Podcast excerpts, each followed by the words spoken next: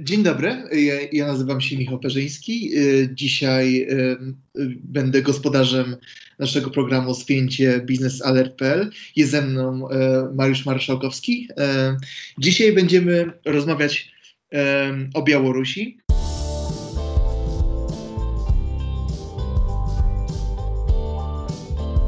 Zapraszamy na spięciebiznesalert.pl.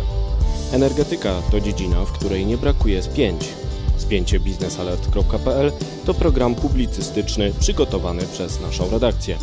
To fuzja najważniejszych faktów i różnorodnych opinii na tematy istotne z punktu widzenia sektora energetycznego.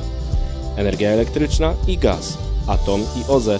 Wszystkie te zagadnienia mieszamy niczym miks energetyczny dogłębnie i z komentarzem na koniec każdego tygodnia.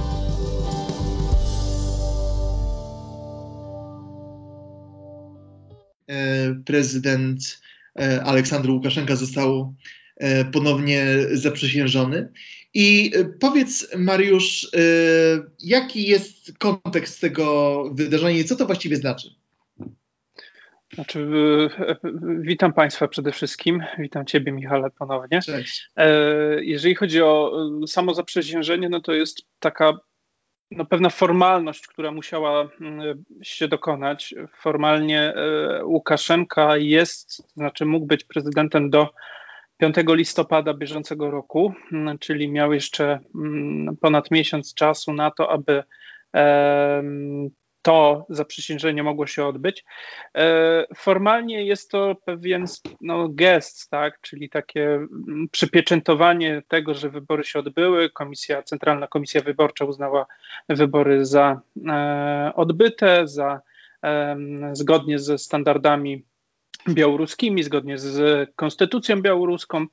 Więc Łukaszenka mógł e, na konstytucję Białorusi po białorusku złożyć e, no, ślubowanie.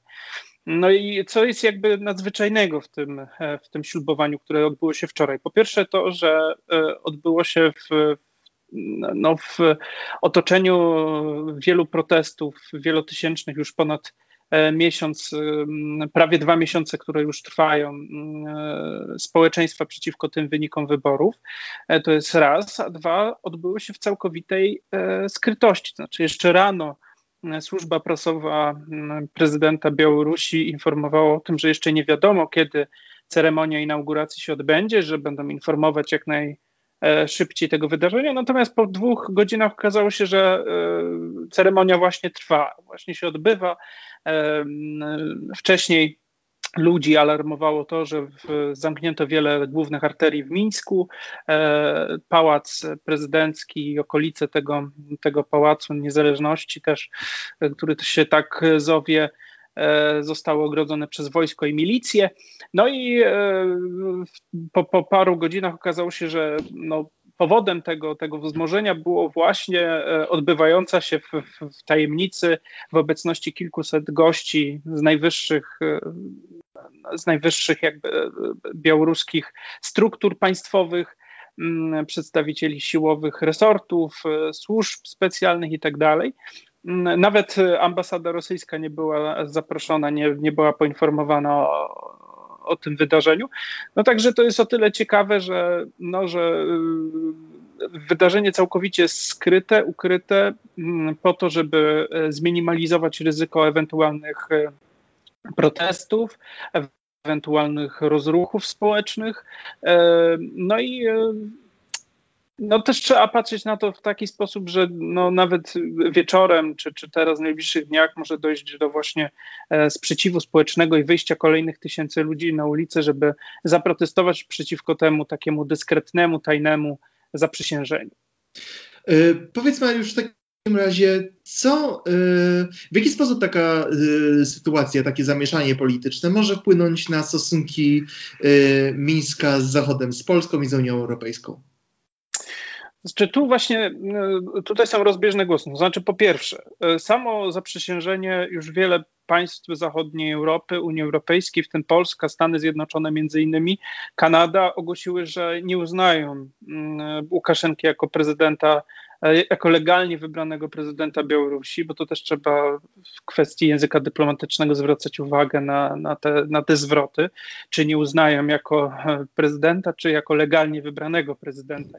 Tu jest pewna różnica.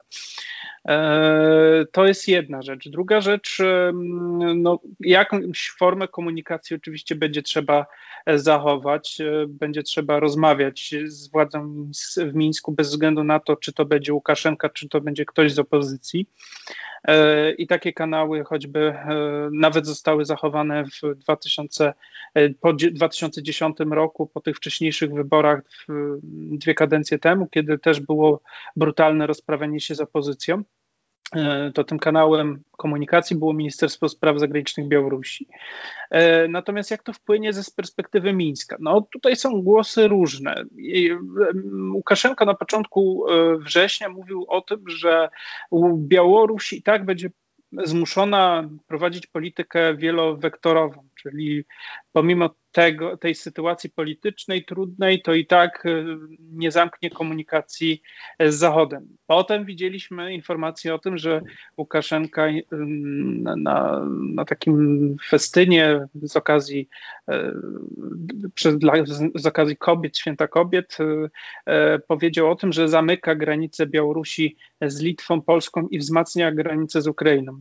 Do tego zamknięcia nie doszło, ale faktycznie widać wzmocnienie granicy państwowej e, Białorusi z, choćby z nami, poprzez bardziej wzmożone kontrole tam wojskowe, większe większą obecność Straży Granicznej, pograniczników białoruskich i tak dalej.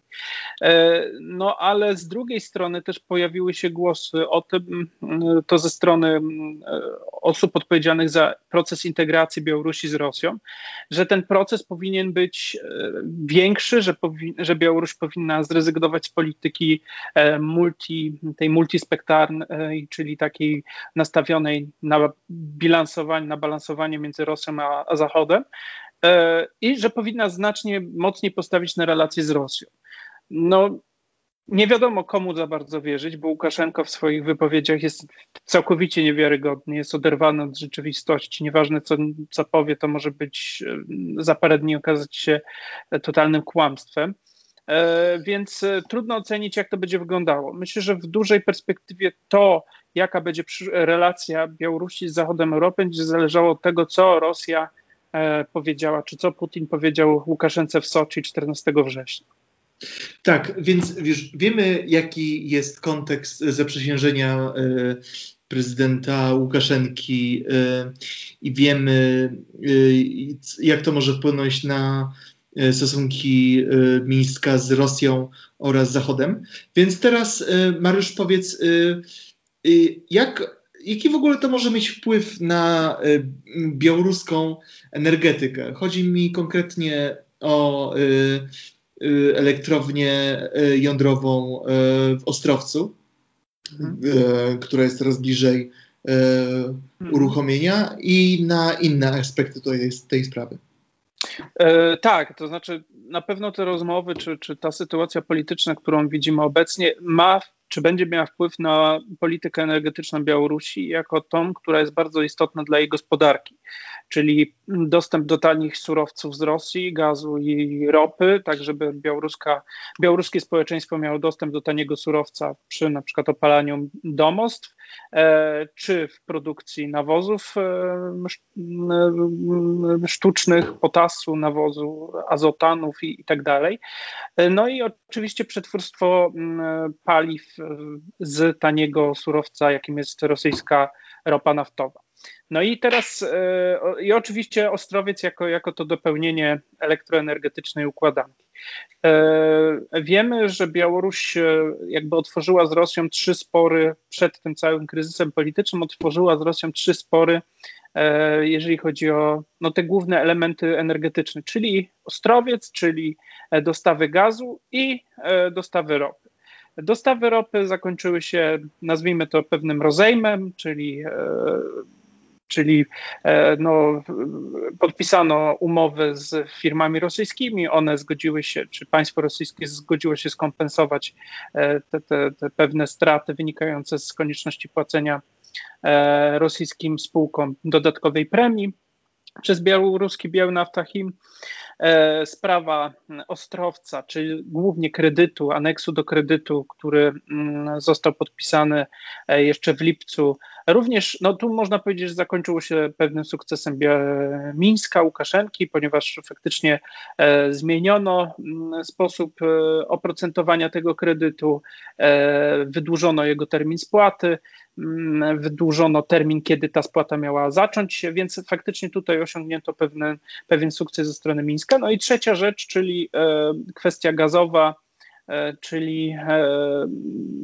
obniżenie cen gazu dla Republiki, natomiast Gazprom wyszedł konfrontacyjnie, czy, czy, czy Rosja wyszła konfrontacyjnie, mówiąc o tym, że Białoruś ma wielomilionowe długi za niedostarczony, czy za niezapłacony gaz, który został dostarczony. Te, ten dług wyniósł na koniec, czy na, na dzień dzisiejszy wynosi około 330 milionów dolarów, czyli bardzo, bardzo duża kwota. E, no i mieliśmy jakby w, w kontekście tego mieliśmy różne starania dywersyfikacji, czy to ropy naftowej, widzieliśmy próby sprowadzania surowców z Azerbejdżanu, ze Stanów Zjednoczonych, mowa o sprowadzaniu surowców przez Polskę, z Gdańsk i rewersem na pociągu przyjaźnie dalej na Białoruś. Także były, były podejmowane, były na pewno szeroko mm, zaawansowane i zakrojone rozmowy z różnymi partnerami. E, jeżeli chodzi o gaz, no tutaj sytuacja wygląda znacznie gorzej, bo Białoruś no nie ma za bardzo możliwości sprowadzania gazu z innego kierunku niż Rosja, dlatego że gazociągi przesyłowe na terenie Białorusi znajdują się pod kontrolą Gazpromu. Gazprom, Gazprom jest wyłącznym e, właścicielem tego, tego, tej magistrali, tych systemów przesyłowych. No i Białoruś za bardzo nie ma możliwości korzystania z mm, tego gazociągu, z racji tego, że Gazprom po prostu na to się nie zgodzi, żeby ten gaz był sprowadzony z innych kierunków niż Rosja. E, no i e, co może być w kontekście jeszcze tych, tych, tych rozmów Putina z Łukaszenką? Czyli po pierwsze, zatrzymanie dywersyfikacji ropy naftowej z innych kierunków niż Rosja. E, czyli wstrzymanie sprowadzania ropy z Azerbejdżanu, wstrzymywanie projektów dywersyfikacyjnych, choćby na przykład z Polski. Mm, e, tutaj też pojawił się kwestia, tu takim naj, najbardziej widowiskowym, czy tym, czy, czy dojdzie do faktycznie zatrzymania dywersyfikacji, będzie e, to, czy ruszy budowa gazociągu Homel-Gorki, czyli tego gazociągu, który miał pomóc dywersyfikować dostawy ropy do rafinerii w Połocku, w Nowopołocku, e, ponieważ ta rafineria jest połączona tylko systemem, e, może sprowadzać ropę tylko z Rosji, z innych kierunków może to czynić tylko przy pomocy mm, kolei, co jest e, no, nieefektywne ekonomicznie. No i ten ropociąg Homel-Gorki miał pozwolić na, na no, taki bypass i pozwolić dostarczać ropę E, czy to z Ukrainy, czy, przez, czy z Polski. E, budowa tego, tego odcinka miała zacząć się na jesieni, czyli już wkrótce. E, jeżeli ona ruszy, to można powiedzieć, że pomimo tych głosów o wstrzymaniu procesu dywersyfikacji, jednak on nie umrze śmiercią naturalną. Jeżeli nie ruszy, no to oznacza, że, że faktycznie um, że, że ten proces umarł. I ostatnia rzecz, elektrownia w Ostrowcu, tak jak powiedziałeś, niebawem e, uruchomienie. Na razie uruchomienie wstępne, próbne, ogłoszone na 7 listopada, czyli rocznicy rewolucji bolszewickiej. E, no, tutaj też pojawia się różne, różne, różne pytania o to, jak będzie wyglądała przyszłość tej inwestycji.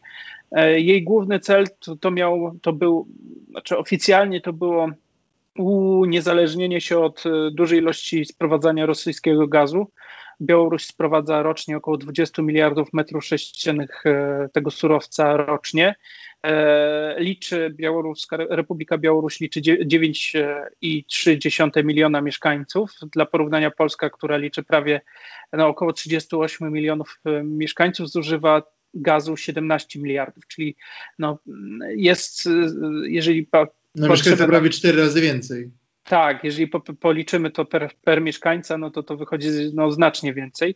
E, no i elektrownia atomowa w Ostrowcu miała pozwolić na zmniejszenie około 4,5-5 miliardów metrów sześciennych gazu rocznie, czyli miała, miała pozwolić um, zmniejszyć tą zależność.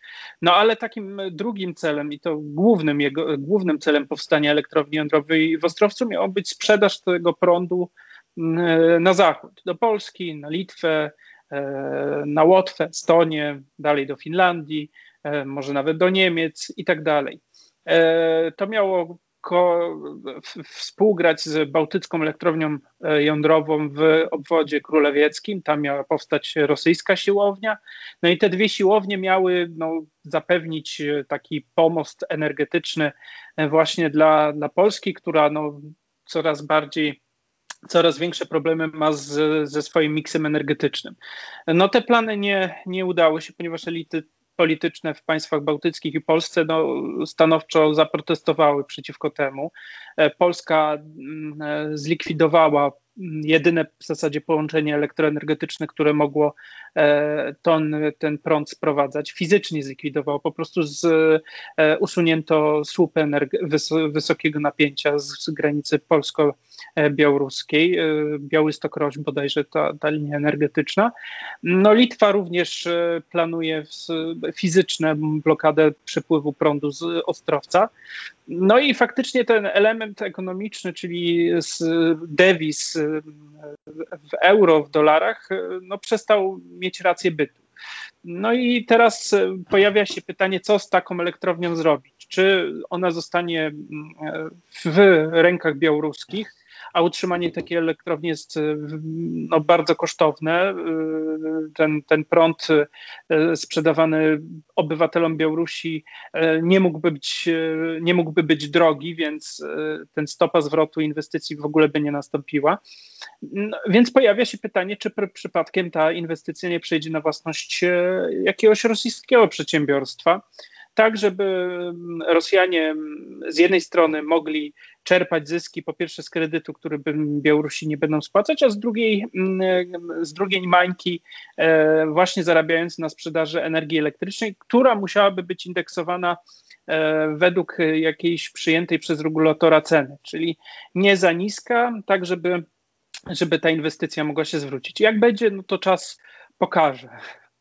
Dobrze, więc wiemy y, w jakiej sytuacji jest Białoruś i jej nowo zaprzysiężony prezydent. Dziękuję dla Państwa.